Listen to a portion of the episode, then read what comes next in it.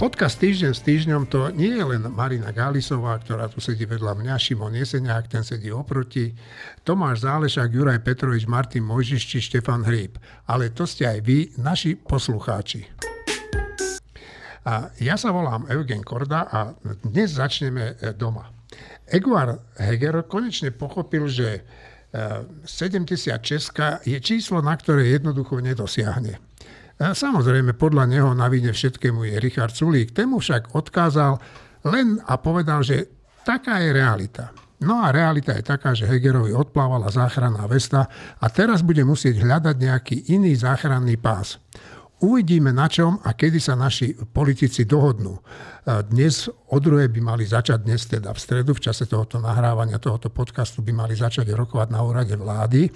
Je jasné, že predčasné voľby sú však očividne za rohom.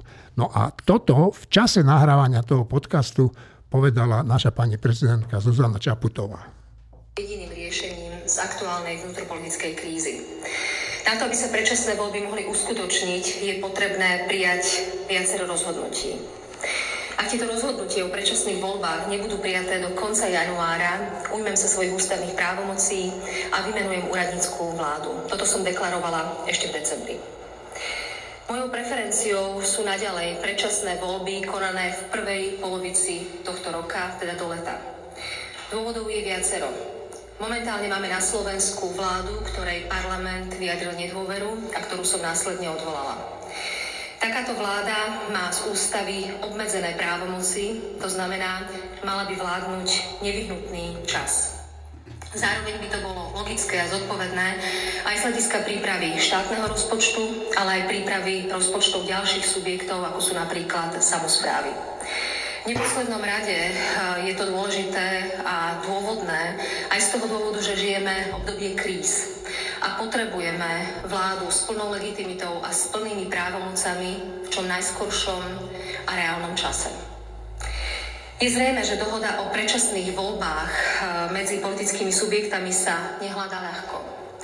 A preto, ak by boli politické strany schopné nájsť konsenzus iba na septembrovom termíne predčasných volieb, je to pre mňa ešte stále akceptovateľná možnosť.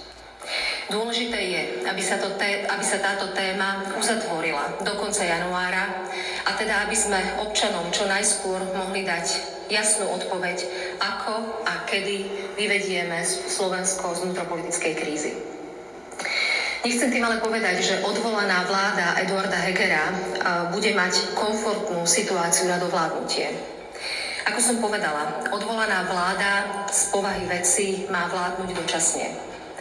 Ak má vládnuť až do termínu predčasných volieb, bude prirodzene pod veľkým drobnohľadom verejnosti aj mňa osobne. Považujem za nevyhnutné, aby preukázala schopnosť zabezpečiť kľúčové oblasti fungovania krajiny, najmä tie, na ktorých krízy dopadajú najviac. Ide najmä o pomoc v súvislosti so zvýšenými cenami energií. Ide o riešenie problémov v zdravotníctve, najmä v ambulantnom sektore. Ide o posilnenie adresnej pomoci ľuďom, na ktorých najviac krízy dopadajú a ktorí sú najviac postihnutí chudobou. Ide o stabilizáciu situácie samozpráv, a samozrejme odstránenie nedostatkov v plnení plánu obnovy. Každému súdnemu človeku musí byť jasné, že v týchto náročných časoch potrebujeme aj v tom prechodnom období, teda v období do konania predčasných volieb, riadenie štátu, ktoré bude čo najprofesionálnejšie. V prípade zásadných zlyhaní vlády v tomto období som pripravená jej kedykoľvek odňať poverenie a na zostávajúci čas dovolie menovať úradnícku vládu. No, eh, kolegovia, tak eh, je rozhodnuté, že tie voľby predčasné budú, to je úplne jasná vec. Štefan, čo hovoríš na toto vystúpenie pani prezidentky? To vystúpenie bolo úplne vecné a, a e, v súlade s tým, čo umožňuje zákon a ústava a ako by to malo byť. Iba chcem upozorniť ešte na jednu vec. Dlhé dva alebo dva a pol roka sme tu počúvali, že tí, ktorí sú za predčasné voľby, sú za návrat mafie. Toto sme tu dva a pol roka počúvali. A teraz strich, dnešok, sme rodina povedala, že bude za prípadnú väčšinovú, novú väčšinu, teda väčšinovú vládu, iba v prípade, ak budú predčasné voľby. A časť Olano tiež nepodpísalo tú e, bájnu 76. Tak, tak e, teda iba aby sme si to e, uvedomili, že tí, ktorí nám 2,5 roka hovorili, že ak niekto e, odíde z tejto vlády, alebo ak niekto je za predčasné voľby, teraz nemyslím opozíciu, ale e, demokratických ľudí, tak je za návrat mafie. No tak v tejto chvíli je za návrat mafie Sme rodina a časť Olano na čele s jeho predsedom. Tak e, to len tak na, akože na vá, o, o váhe slov a o tom, že v čom tu vlastne my žijeme už tretí rok. E, teraz k samotným tým predčasným voľbám e, sa, to sa tak hovorí, že to je dobré na novo rozdať karty a takéto všelijaké frázy padajú. Ja by som sa opýtal, že akože keď má niekto nejaký plán, že dobre, že keď budú predčasné voľby, tak to dopadne dobre. A keď nebudú, tak to dopadne zle. Tak by som chcel ten plán počuť. Zatiaľ som ho z demokratických strán nepočul. Čiže to sú také úplne, že to sú len také, naverím Boha, že tak skúsme predčasné voľby a uvidíme. Ale že nepočujem, že a čo, čo oni akože spôsobia, tie predčasné voľby. Teraz už budú, však teraz, ne, teraz sa nerozprávajú o tom, či budú alebo nebudú, ale že ja tu nevidím žiaden plán, že ako tomto prípade zvrátiť možnosť, aby sa vrátil unesený štát. Čiže e, to, že predčasné voľby budú z vôle v tejto chvíli sme rodina a časti Olano je fakt, ale súčasne je fakt, že tí istí vôbec netušia a ani sa o to nesnažia nás presvedčiť, že, že aký plán majú, aby to dopadlo dobre. A posledná vec, e, teraz som tak chvíľu uvažoval, že prečo vlastne oni sú za rýchlejšie voľby. Prečo je Sme rodina za rýchlejšie voľby a prečo je Igor Matovič za rýchlejšie voľby? Tak nič iné ma nenapadlo, než to, že aby prípadné iné subjekty, ktoré by mohli vzniknúť, nemali dostatok času, aby ich predbehli. Čiže ešte aj tá motivácia je taká istá, ako že za 2,5 roka, ktorú sme tu mali, že každý tu myslí len na seba, takmer nikto tu nemyslí na blaho tejto krajiny. Šimon? Toto by mi natoľko nevadilo, tak Miroslav Kolár chce voľby čo najneskôr, aby dokázal sformovať stranu, ktorá dokáže týchto, týchto poraziť. Takže to je úplne normálny politický zápas a nevidím na tom nič, ne, nič nelegitímne. Jedna strana chce skôr, druhá chce neskôr. Ten kompromis naozaj bude asi asi septemberový termín volieb. Ešte potom pozitívum je, že pán premiér v demisii má nový dres hokejový do 76 ešte, ešte to je také milé. Vznikajú, no už, už asi nebude už nosiť. nebude nosiť. Vznikajú tu že úplne paškvily, ktoré sa nazvú že rovno jablko. Budeme o ňom hovoriť. Takže to, my sme si mysleli niekedy v roku 2020, eh, že už sme niekde približne na dne Vôbec sme nevedeli, ako dno vyzerá. K tomu dnu sa ešte len prepracovávame. A vyzerá to, že naozaj strany, ktoré sme si mysleli, a stále si asi, asi aj myslíme, že sú na tej horšej strane barikády, ešte tu môžu hrať príjm potom nasledujúce 4 roky a k tomu dnu budeme ešte kontinuálne klesať. No a na začiatku všetkého toho bol kto? Igor Matovič. Volič. Marina. To tak volič samozrejme. Marina. No, tomu ešte poviem, Jeňo, že ten istý volič pravdepodobne si veľmi spýtuje svedomie, veľká časť, pretože... Ide voliť smer. Tak. No, spýtuje svedomie v tom zmysle, že vyčíta si vtedajšiu voľbu. To neznamená, že bude voliť lepšie. Ale zaujímavé je, že bol taký prieskum, že ktoré udalosti Slováci považujú za najhoršie pre Slovensko. No tak na prvom mieste sa umiestnila pandémia a na druhom mieste sa umiestnilo volebné víťazstvo Oľano na treťom mieste bolo víťazstvo Mečiara, vtedajšie, tak to je také akože povzbudivé, že nejaká tá historická pamäť tu je, ale toto je veľmi zaujímavé, že kam toto Oľano došlo. Z víťaza volieb až na druhú po pandémii katastrofu Slovenska, s čím sa ja dosť stotožňujem. Ale mne sa v najhorších dnových okamihoch zažína taký optimizmus, tak ja mám pocit, že no dobre, tak niečo sme, niečo sme prešli, tá 76 ako mne sa to nezdalo reálne od samého začiatku, ale dobre, možno to tiež bol pocit a iba náhodou sa to potvrdilo. A sme niekde a ideme ďalej. A teraz sa potrebujeme dopracovať k tým predčasným voľbám takým spôsobom, aby sme k ním nedošli úplne rozhasení a aby tá spoločnosť nebola v takom strašnom stave, že zvolí naozaj to najhoršie, čo sa zvoliť dá. a už aj druhé najhoršie by pomaly bolo výhrou. Šimon chce reagovať a potom Tomáš. Ja myslím, že ešte dôležité zdôrazniť, že, že ako sme sa od minulého podcastu presunuli k tomu, že už je done deal v princípe, že budú predčasné voľby. Ja trochu svrním tie argumenty Richarda Sulíka. Na začiatku hovoril, že, priamo Hegerovi, že možno tú 76 dáme, trochu zabudol sa, sa zabudol na to, že on tam nemá tých eh, kolesíkov, ale tam má normálne, že mysliacich ľudí.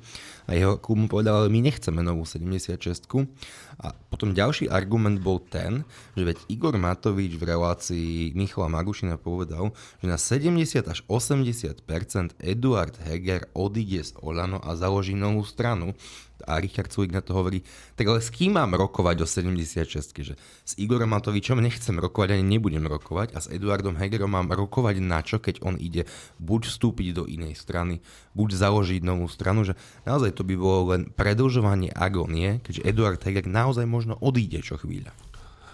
Absolútne nesúhlasím s tým, čo si povedal to druhé, Šimon.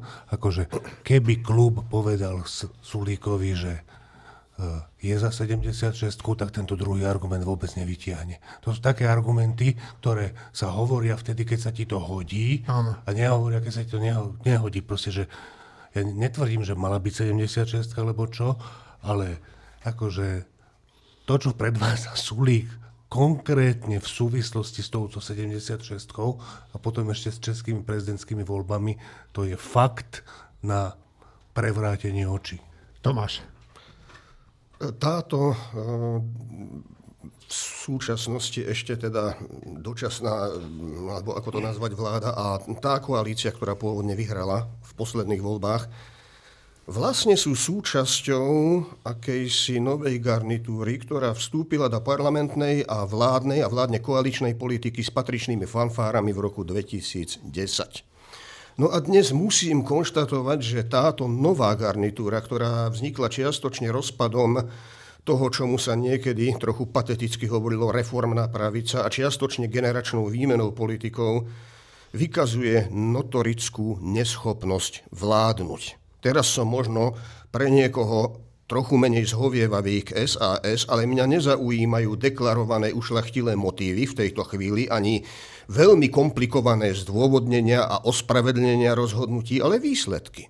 A v politike bohužiaľ platia výsledky. A čo je výsledok? Výsledok je, to som povedal minule, prepášte, že sa opakujem, vzniká nám tu vákuum na, na politickej scéne. A to, čím to vákuum bude zaplnené, nebude pravdepodobne nič solidné, nič stabilné, nič príliš dôveryhodné.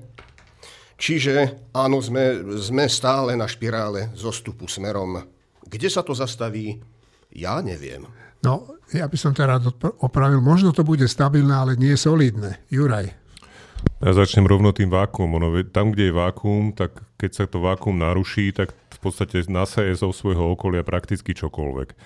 A takto momentálne aj vyzerá na slovenskej politickej scéne, že prakticky čokoľvek, respektíve, pardon, prakticky ktokoľvek má pocit, že na Slovensku môže robiť politiku. A ešte navyše môže robiť spôsobom, ktorý je naozaj na smiech. Dostaneme sa k tomu bližšie potom pri tej konkrétnej strane, ktoré, ktorú e, tu Šimon spomínal.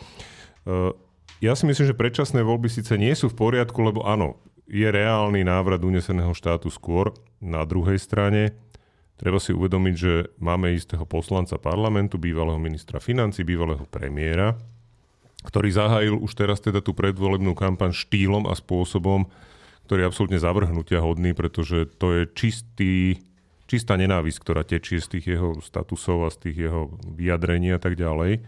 Mňa fascinovalo vyjadrenie Jaroslava Naďa, ktorý hovorí, že Igor Matovič je dobrý človek, ale politicky sme sa nezhodli. Eko, ja chápem, že keď niekto niekomu pomôže, tak mám pocit vďačnosti a dokážem potom mnohé veci prehliadať.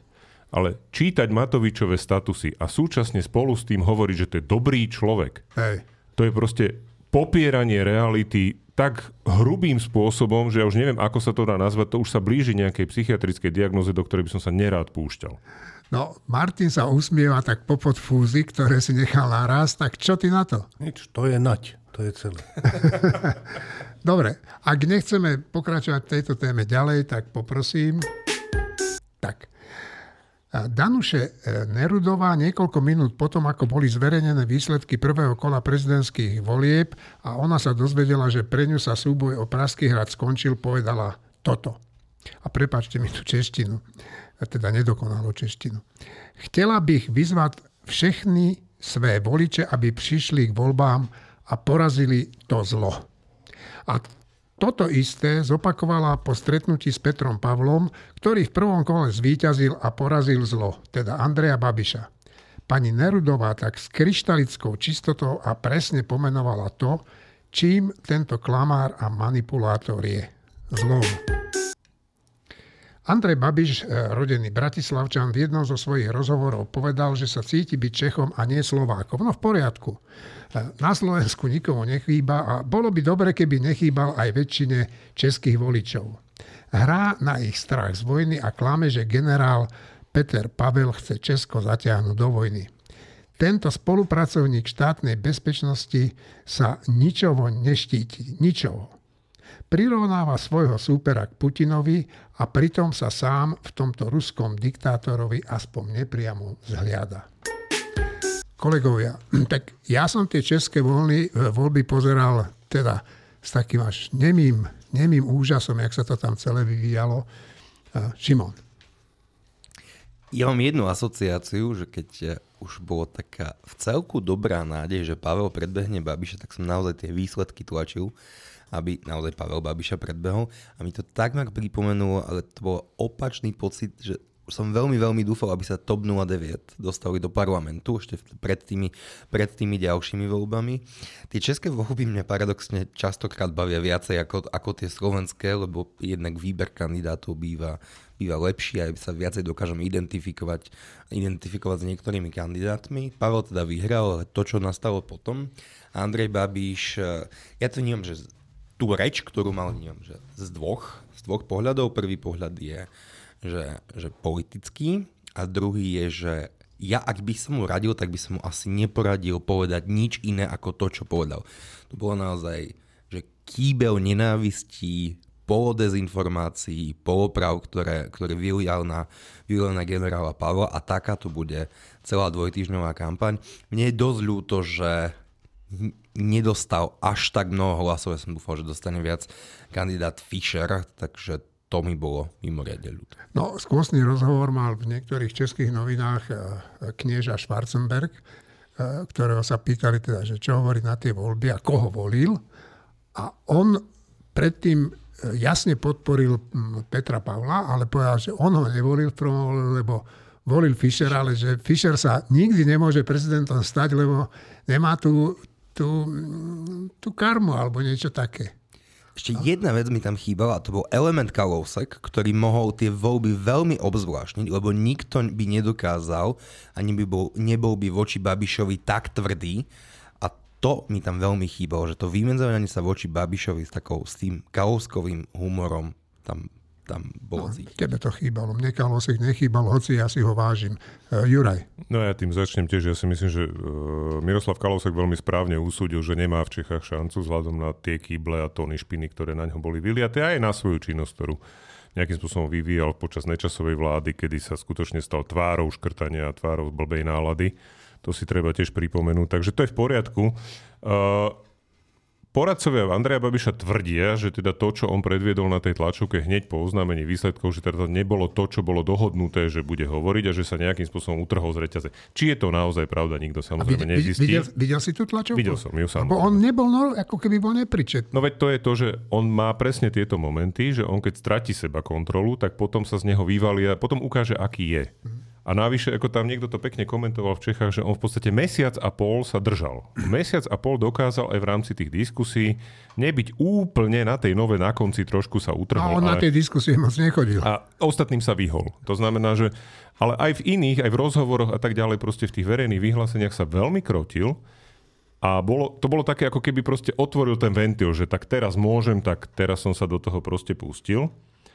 A e, je dôležité, tam je, tam je dôležité to, že tá vysoká volebná účasť spôsobuje to, že Babiš v podstate nemá kde brať voličov. To znamená, prakticky, dobre, baštových pár percent možno, ale tam sa predpokladá, že väčšina tých, čo ho chceli, aj čo chceli voliť baštu, nakoniec volili Babiša.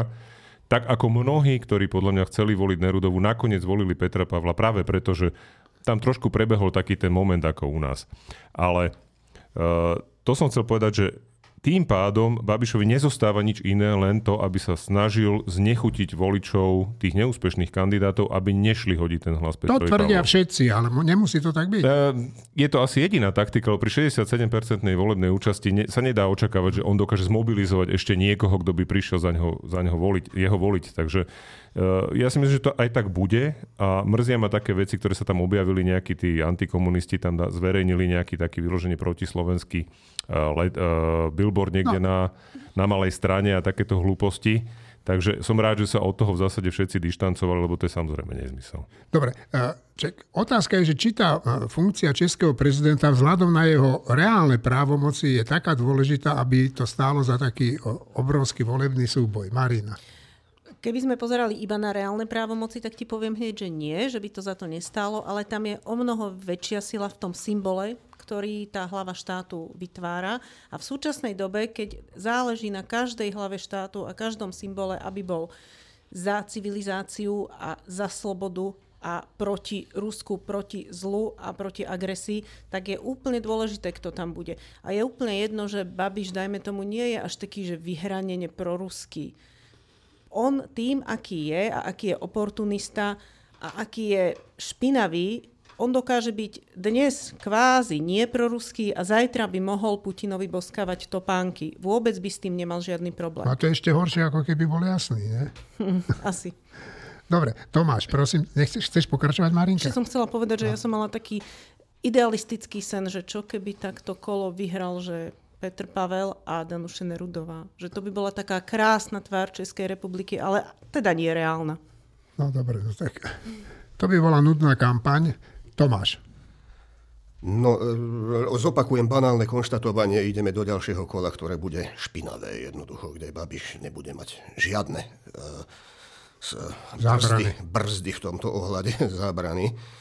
Uh, len ak, poďte sa, ja nie som český občan ani český volič, kedy si sme boli síce spoločný štát, e, mám na to istý názor, nemal by som problém si vybrať. Len mám, mám obavu, že ak aj v Čechách, aj na Slovensku speje vývoj politickej kultúry tým smerom, že sa nakoniec všetci dobrí ľudia budú vyhýbať politike, to je z verejne aktívnej činnosti, len kvôli tej špine, kvôli tým nekonečným striekancom, kvôli tým ranám pod pás, a uvoľnia miesto ľuďom, ktorí v lepšom prípade sú ľudia s, s hrošou kožou, v horšom prípade vyložení darebáci, sociopatia, manipulatívni psychopati a mocichtivé typy, tak to nie je e, veselá vyhliadka, ale ja stále mám nádej, že, že zvíťazí e, ten lepší kandidát v prípade Českej republiky. Dobre, a teraz posledný dva, e,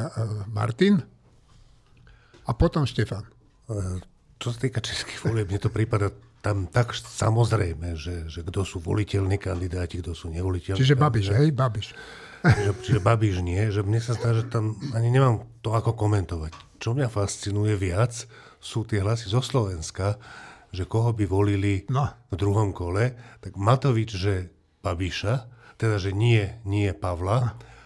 A, a to ma, pravdu povedať, nie Pavla odpoveď môže znamenať, že by nešiel voliť. Ale celkové že to je taká odpoveď, že ešte aj u Matoviča ma prekvapila. A som, som musel rozmýšľať, že jak vôbec môže niekto dojsť k takémuto niečomu, že nahlas, že si to myslí a nahlas to povie. Tak to, čo ma napadlo, je, že je to tak, že na tomto svete blbečkovia, ktorých je strašne veľa, polovica aspoň ľudí, že oni možno, že chodia k tým voľbám len kvôli tomu, že oni nemajú radi tých neblbečkov. Že oni ich nemali radi v škole, kde tí mali lepšie známky. Nemajú ich radi preto, že tí, tí neblbečkovia niečo vedia. Vedia spievať, alebo vedia matematiku, alebo vedia hrať divadlo, alebo vedia malovať, alebo sa vedia dobre učiť. Proste a oni to nemajú radi a potom mne sa zdá, že možno, že im stačí taká motivácia, že keď si môžeš vybrať medzi zlým kandidátom a dobrým kandidátom, tak si vyberáš zlého, lebo ty nechceš, aby tí dobrí zasa boli úspešní. Ty proste máš rád svet, v ktorom dobrí nakoniec nie sú úspešní. Ale čo je oveľa zaujímavejšie, že Richard Sulik sa vyjadril, že on by Nemá preferenciu. nemá preferenciu medzi Pavlom a, a Babišom? Babišom. A to podľa mňa si treba všimnúť, lebo to znova vypovedá o Sulíkovi veľmi veľa a domnievam sa, že to, čo to vypovedá, je toto. Že ja si myslím, že takéto niečo môže povedať iba človek, ktorý nie je blbeček, to znamená, nepatrí to, neplatí to prvé vysvetlenie, ktorý vníma pravidlá a súťaž nie tak, že pravidlá sa majú dodržiavať, ale že pravidlá, ktoré sa porušujú, ale rozhodcovia si to nevšimnú, to je úplne v poriadku. Že súčasť hry s pravidlami je porušovať pravidlá čo najviac, ale ak za to nie si potrestaný, tak to si úspešný. Že pravidlá nie sú na to, aby sa dodržiavali, Pravidlá sú na to, aby sa porušovali spôsobom, ktorý nie je potrestaný. Mne sa zdá, že povedať, že nemám preferenciu medzi Pavlom a Babišom, znamená akceptovať podnikateľa typu Babišovho a akceptovať podnikateľa takéhoto typu znamená, že pravidlá nevnímaš ako niečo, čo sa má dodržiavať, ale čo sa má čo najšikovnejšie porušovať. Obávam sa, že toto je Richard Sulík a myslím si, že jeho potenciálni voliči, bohužiaľ, veľmi nerad to hovorím, by to mali zobrať do úvahy. Štefan. K českým voľ- voľbám tri také poznámky. Jedna je, že ja som pozeral tú tlačovku, teda všetky tie tlačovky, ale aj tú tlačovku e, Babišovu a som sa úplne preniesol do roku 92, keď bola e, tlačovka HZDS po tom, čo vyhrali voľby, ale aj vlastne pred voľbami, že to bola úplne podobná atmosféra, taká, no. že, že všetci ste hrozní, len my sme dobrí. E, Česká televízia vám nebudem odpovedať, vy, vy tam, vy tam akože píšte objektívne. E, Manželka tam stojí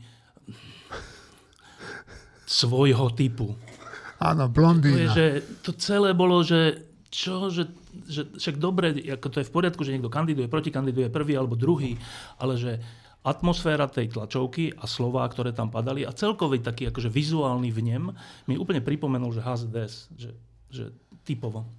Tak to je jedna vec, čo je, čo je smutná, čo sa teda nečudujem časti Čechov, ktorí hovoria, že po Husákovi a Babišovi už dajte pokoj Slováci. Uh, druhá poznámka je tie, tie slovenské reakcie, že Igor Matovič povedal, že, nebude, že ne, nevolil by Petra Pavla a to znamená teda, že čo to znamená vlastne, že dobre, tak môžeme hrať tú hru, že ale vlastne nepovedal, že bude voliť Babiša, ale však z kontextu to povedal, ale dobre, uh, že prečo by to tak asi, prečo vlastne, tak ja si myslím, že tam je ešte taká vec, že Babiš vošiel do politiky tak, že založil neštandardnú stranu s tým, že ide proti korupcii. Áno, áno. Akože takto to bolo. A ja si myslím, že, že, že toto je asi jeden z dôvodov, prečo má isté sympatie aj šéf Olano k Babišovi. No.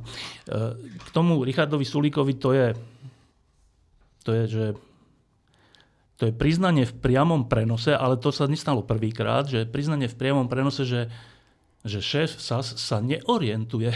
Normálne, že, že tak, počkaj, že on nevie, že Babiš má e, významné české denníky, rádio, televíziu, neviem čo všetko, média teda, e, na to, aby ovplyvňoval verejnú mienku vo svoj prospech, čo je kolosálny konflikt záujmov a že má Agrofert, ktorý berie dotácie, čiže ďalší kolosálny konflikt záujmov a že má a tak ďalej, že toto všetko Richard Solík nevie, podľa mňa to vie, No ale ak to vie a napriek tomu nevie, komu by dal hlas, no tak to je že úplná, úplná že dezorientácia v stredoeurópskom priestore aj v slovenskom priestore napokon.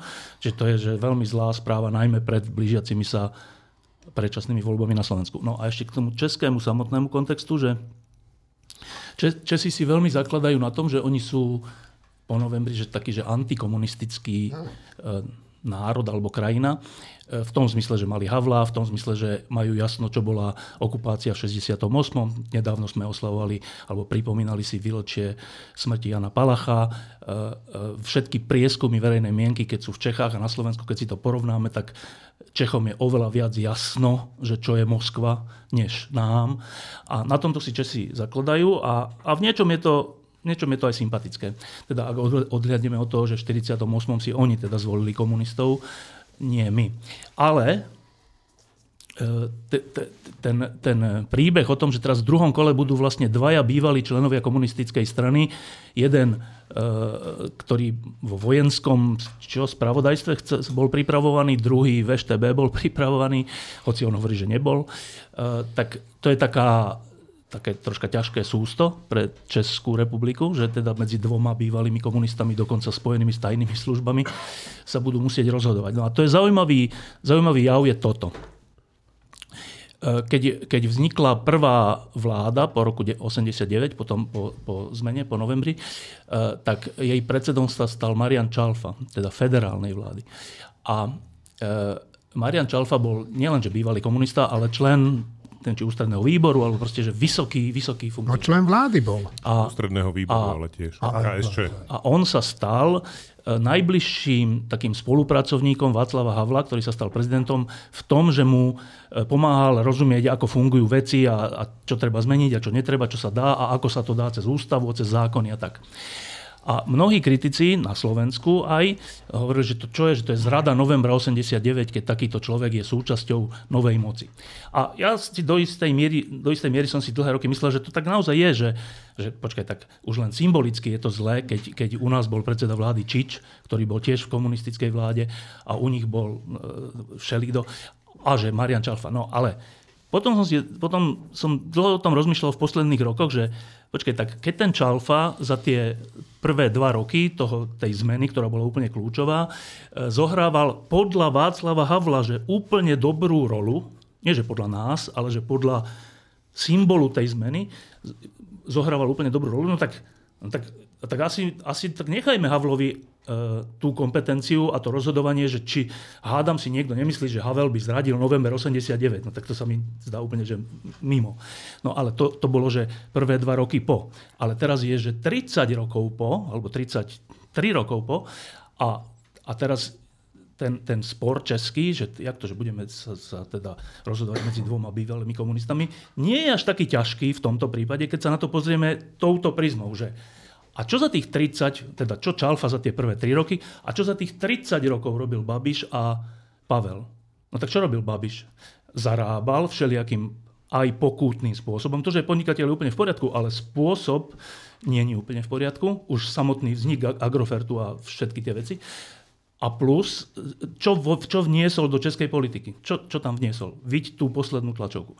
A čo robil generál Pavel tých 30 rokov? Tak e, bol e, Mimochodom, jeden český historik, ktorý povedal, že on ten kurz tej, tej rozviedky absolvoval až do roku 91, že vtedy skončil už za, už za Václava Havla, čiže to ešte že to nebol komunistický rozviedčík, ako by chcel vidieť Babiš. Ale že za tých 30 rokov Petr Pavel bol že lojálny vojak západu až po úroveň šéfa vojenskej zložky NATO, čo je, čo je najvyššia možná úroveň, ktorú kedy Čech zastával v NATO. A, a to NATO je tá organizácia, vďaka ktorej dnes tu nie je Rusko a vďaka ktorej Pobaltie je slobodné a Polsko je slobodné a tak ďalej. Čiže byť na čele vojenskej časti tejto organizácie nie je hoci čo. Je to veľká zodpovednosť, ale je to aj veľký čin, že keď, keď to zvládneš. Čiže pri tomto porovnaní to už nie je potom ale voľba, to už Češi nemajú teraz voľbu, že medzi jedným bývalým komunistom a druhým bývalým komunistom. V nejakej miere malej áno, ale to je voľba medzi tým, kto tu čo za posledných 30 rokov robil a tam sa fakt čudujem, že niekomu nie je jasno, že, že kto je kto. To je, že Richard Sulik je úplne mimo v tomto. No a skôr než e, pôjdeme k Ukrajine, kratučko, tak ja by som sa rád vrátil k niečomu, čo sme tu už e, dvakrát spomenuli. E, a to je, že euro, e, europoslankyňa Nicholsonová základá strana dala aj taký ovocný názov. Neviem, či sa inšpirovala značkou jednej z najúspešnejších počítačových firiem na svete, ktorá vyrába aj telefóny, mudré, chytré hodinky a inú elektronickú zaháveď, ale jedno dosiahla celkom určite. A to, že som sa dobre pobavil. Už budem len netrpezlivo čakať, či niekto príde s takými názvami ako Špenát, naše Slovensko a, alebo Cvikla. Ale pravdu povediac, keď Robert Fico zakladal Smer, tak mi ten názov pripadal tiež smiešný a dnes mi pripadá hrozivý. Šimon. No, presne si narazil na veľmi dôležitú vec, to je, že smer, že to nehovorí nič. V tom čase to nehovorilo, že nič, že smer, kde je doprava, doľava, do stredu, konzervatívny, liberálny, nič. A potom tento trend pokračoval. Sloboda, solidarita, tak, tak tam je aspoň s príchuťou, že ukotvenie, že aké máme hodnoty. Potom prišli, že ďalšie a ďalšie strany, že dobrá voľba, umiernený, za ľudí, ktoré tiež v živote nikdy nič nehovorilo. A teraz prichádza, že vrchol toho celého, že ja si rovno si poviem, že, že, že jablko. Keby to bolo 1. apríla, a bola by to recesia. Ja keď som to pozeral to video, ja som to trochu čakal, že ale nie, teraz si s vás celý čas robím srandu a vy ste naleteli. Nie, nedám takto sprostý názov. Dala takto sprostý názov a za toto stranu akože ako bonu, že Lucia Ďuriš Nikolsonová, ktorú si svojím spôsobom vážim, aj mi je ľudsky sympatická, ale Lucia Ďuriš Nikolson zjavne samú, presv- samú seba, tu musíš najskôr samého seba presvedčiť, že máš politický výtlak. A Lucia Ďuriš Nikolsonová bez nejakej strany, štruktúry a podporného týmu akože má, má výtlak približne možno je dvojnásobný, ako má ODS. Akože to je ten strop, ktorý tam vidím. Juraj. No, e, jedna vec je ten názov. Mňa na, mňa na tom vyrušuje viacero vecí, iných vecí. Jedna je to, že teda začnem budovať politickú stranu tým, že sa začne vysmievať všetkým tradičným politickým stranám. To je tiež tak, že oni majú také hlúpe skratky a ja som tu tá fancy proste s týmto šťavnatým názvom a tak ďalej. To je prvý moment, čiže tam je hneď taký moment pohrdania tými potenciálnymi politickými partnermi, lebo nech by to jablko malo koľkokoľvek percent, tak nezloží jednofarebnú vládu. To znamená, bude, aj keby hneď sa dostalo do parlamentu, čo je otázka, bude musieť spolupracovať. Ako má spolupracovať s ľuďmi, ktorých na začiatku hneď pri svojom vzniku douráža? To je prvý taký moment. Je to typicky slovenské, ale proste poviem o to, vyrušuje ma to. Takisto takže najdôležitejšie z celého tohto ohlásenia politickej strany bolo, že ako to malo úžasný zásah na sociálnych sieťach a že dokonca aj zomri sa kompletne proste teraz zaplnilo teda. Ja neviem, ale ak toto je ambíciou politika, že na zomri o mne píšu a sociálne siete sa smejú, tak ja neviem, tam si asi mýlime trošku to, že čo je vlastne vykonávanie politiky, lebo to, čo mi chýba úplne najviac, ja som sa pozeral aj na tú stránku tej strany a tam som sa dozvedel, že to bude stredová strana s dôrazom na regióny to je asi také, že v politickej ponuke, ako keby sme prišli do reštaurácie a tam mám, že vyprážaný sír s hranolkami a s tatárskou. Proste to je, že to sa bude páčiť, že úplne každému, schovám pod to úplne hocičo, aj ten aj dám tricítku, hej, proste taký ten úplne najlacnejší. Proste žiadny program, žiadne jasné osobnosti, ktoré sú garantmi toho programu, ale pýtam si podporu a podpisy na registráciu strany. Preboha, prečo by mal niekto podpísať ten, ten hárok, akože za čo? Lebo je šťavnatý názov, je plné zomry a sme za regióny a stredová strana? Akože chápem, že teda volič na Slovensku nemá vysoké nároky, ale podliezať tú latku ešte takýmto spôsobom mi prípada fakt už urážlivé voči ľuďom, od ktorých očakávam, že ma podporia. No, ale pravdu povediac, kedysi krátko po uh, novembri 89 sme tu mali aj takú stranu, ktoré som podpis dal aj ja, to bola že erotická iniciatíva a tá získala nejaké percentá, alebo percentá, alebo desatiny percent vo volieb. Marina. No to bolo strašne dávno, keď sme sa tešili už len z toho číreho faktu, že nejaké rôzno, rôzne strany tu vôbec môžu byť. Ja sa pamätám, že som sa tešila ešte z nejakej moravskej separatistickej strany, keď som videla ich celkom zábavnú kampaň v Brne. Ale iné som chcela. Lucia Ďuriš Nicholsonová napriek mnohým, akože ona má dobré názory v mnohom, ona je taká akože že fajn v mnohom, ale ona začala túto stranu budovať spôsobom, že kde by som zohnala nejakú celebritu, ktorá by mi to podporila. A silného na... veľkého muža. Silného veľkého muža, tak na toto akože ja neviem zabudnúť. Ja akože sorry, ale takáto, takýto výpadok pamäti mi nehrozí. Čiže ona keď dá tomu názov jablko, tak to je pre mňa len ďalší zúfalý pokus nejako zaujať a neviem, iba ak by sa chcela inšpirovať ruskými liberálmi jablko, ale pochybujem o tom. A tretia vec, čo chcem povedať, ja neverím, že táto strana má nejakú nádej na úspech, pretože už ďalšie riedenie posolstva a už ďalšie podliezanie latky, ako hovorila Juraj, tu už sa bude bojovať o toho najblbšieho voliča, povedzme si, no tak na toto to nie je dosť blbé. Štefan, chce sa ti k tomu niečo povedať? Mne tiež nevadí názov, lebo názov je už to je taký, v modernej politike je názov už naozaj, však my, my sme tu mali, že áno, Češi majú, že áno, čo je to áno, čo áno.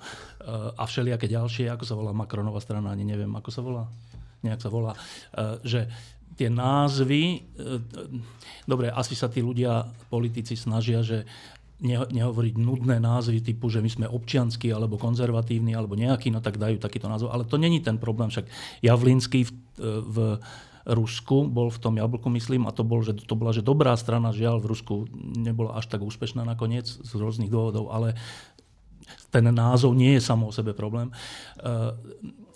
A, a ešte poviem, že e, Lucia Nikolsonová je, je v mnohom úspešná, však ona mala, vždy keď bola v Saske, tak mala že veľa, veľa preferenčných hlasov, že, že neviem, stá tisíce.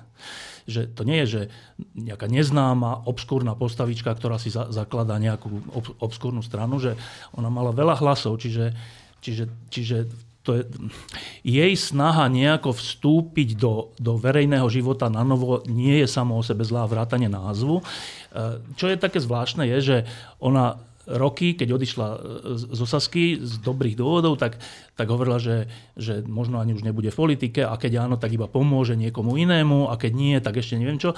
A nič z toho sa nakoniec nestalo, že oslovila Míra Šatana a neviem, Rosko hovorila s Zurindom a hen s tým tam tým, akože v prospech nejakej nie, nie, niečoho a nakoniec si, si založí, že svoju stranu. Tak to je také, že akú váhu mali zase tie slova dozadu, že neviem celkom, že akú to malo váhu. Uh, to je jedna vec. Ale druhá vec, že akože môžeme sa eh, smiať z týchto ľudí, ale to celé je, a z toho, že vznikajú takéto novotvary a všeličo, ale to celé je dôsledok skutočnosti eh, toho, čo sme tu už niekedy povedali, že, že, že rozpadu toho reformného prostredia, ktoré sa rozpadlo vinou Mikuláša Zurindu a Ivana Mikloša. Tak to bolo, že kde je dneska SDK, kde je to prostredie? No nikde, lebo zaniklo.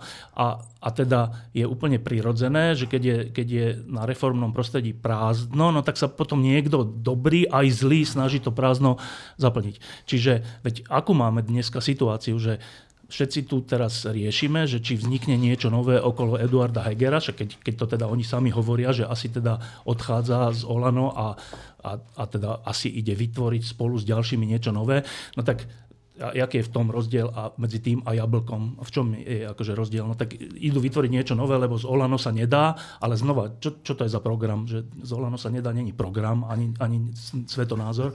A, a, a, a, to je, a teraz takto, že, a to je, že úctyhodná snaha, že, že tak mohli by sa na to všetci vykašľať. Dobre, tak je to rozpadnuté, s Olanom sa nedá, zo Smerodín sa nedá, však to je pravda, ale s nikým sa nedá a idem domov. Tak to zase tiež by sme hovorili, že a čo je to za zodpovednosť tých politikov, že nerobia nič. Tak v, v tomto by som bol milosrdný, že dobre, keď sa Heger snaží o niečo a Nikolsonová sa snaží o niečo a snáď sa Ivan Korčok bude snažiť o niečo, tak to nie je, že zlé, že... Tak, lebo čo chceme? Že uh, chceme, aby že štandardné strany vyhrávali. A ktoré sú tie štandardné strany? Že ktoré to sú na Slovensku? Že ktoré? KDH? Mohlo by byť, ale však to je úplne že nevýrazné vedenie. Však kto vie, kto je okrem Majerského, o, o ňom tiež mnohí nevedia, že je predseda KDH, ale kto je druhý? Že kto je podpredseda KDH? Vieme my? Miriam Waxman. Jeho manželka. Ona není podpredsednička, ona je europoslankyňa, ale že, myslím, ale že, e, že kto tam je? No, no proste, že keďže sa rozpadli štandardné strany, respektíve úplne sklamali, respektíve vyvádzali, no tak sme odsúdení na také medziobdobie, keď budú vznikať takéto pokusy a omily. Jedni sme si zažili, také tie populistické, čo je Olano a sme rodina, a teraz budú vznikať ešte takéto. Však ja, ja nepova- neupodozrievam Luciu Nikolsonovú, že by bola populistka. Ona robila aj dobré veci za posledné roky. Čiže to je len prejav zúfalstva toho, že ako to na Slovensku sa vyvíja. Že veď dnes, keď budú predčasné voľby, veď ja neviem, koho mám voliť. No. To sa mi nestalo, nepamätám si kedy sa mi to stalo. Že nakoniec budem možno voliť, že PS, ja som skôr napravo od stredu, oni sú skôr naľavo od stredu, ale koho mám voliť? Akože Sulíka, ktorý nevie rozdiel medzi Pavlom a Babišom, alebo koho? Tak v tomto zmysle ja by som bol milosrdný voči tým, ktorí chcú túto ponuku aspoň trocha rozšíriť pri všetkých chybách a naivitách. Martinko. Ja som z toho názvu Jablko nadšený z dvoch dôvodov. Poprvé je to úplne v duchu toho, čo píšem v treťom dieli školu, školy hoaxu v naj, najnovšom týždni. Volá sa to, že Pes na oko, ten článok. A hovorí o tom, že celými dejinami Slovenska sa ťahá takýto princíp, že keď máš dobrý názov, tak potom už nemusíš nič robiť. Že, že podstatná vec je názov, ktorý nahradí vlastne tú činnosť, ak je naozaj dobrý. A myšlienku. A hneď, čo ma, teda, čo, prečo ma to fascinuje ešte viac, že som normálne získal chuť znova vstúpiť do politiky. Ale lebo, to nemyslíš vážne? No, lebo ma to inšpirovalo, že k, k takému názvu strany, že podľa mňa jablko sa môže schovať, ale som vďačný, lebo nie je dôležité to ovocie, je dôležité, aké ovocie to ovocie prinesie. A ako si správne povedal, podľa mňa tam je možné vidieť tú inšpiráciu, že svetovo jedna z najúspešnejších firiem Apple takže nazvime stranu Jablko. Tak ja som si myslel, že počkať, tá druhá taká firma podobného rangu je Microsoft, z čoho vyplýva názov strany, že malý meký.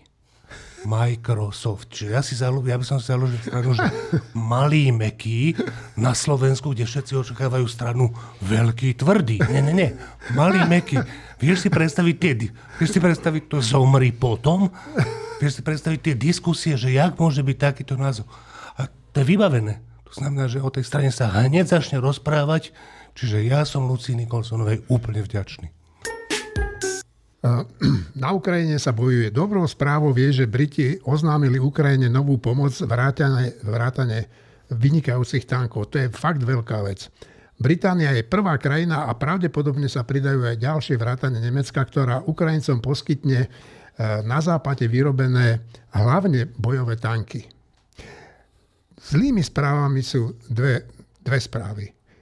Pred niekoľkými dňami e, na obytný dom dopadla veľká raketa schopná niesť jadrové hlavice a ničiť lietadlové e, lode a zomreli tam desiatky ľudí a ďalšie desiatky boli zranené. Ja som niekde videl ten záznam z toho, ktorý urobil nejaký obyvateľ, a bolo tam počuť krik tých ľudí, ktorí ležali pod tými troskami. To bolo hrozné. No a druhou zlou správou je, že spadol vrtulník, v ktorom sedelo na vrtulník na kievskom predmestí, v ktorom zomrel minister vnútra Ukrajiny, zomrelo ďalších 16 ľudí a, a podľa všetkého aj tri deti zomreli. Tak to sú tie zlé správy. Uh, milí kolegovia, ja vám ďakujem. Teším sa s vami o týždeň e, zase tu, že sa tu stretneme a ako obyčajne sa s vami rozlúčim. Sláva Ukrajine. Herojem sláva.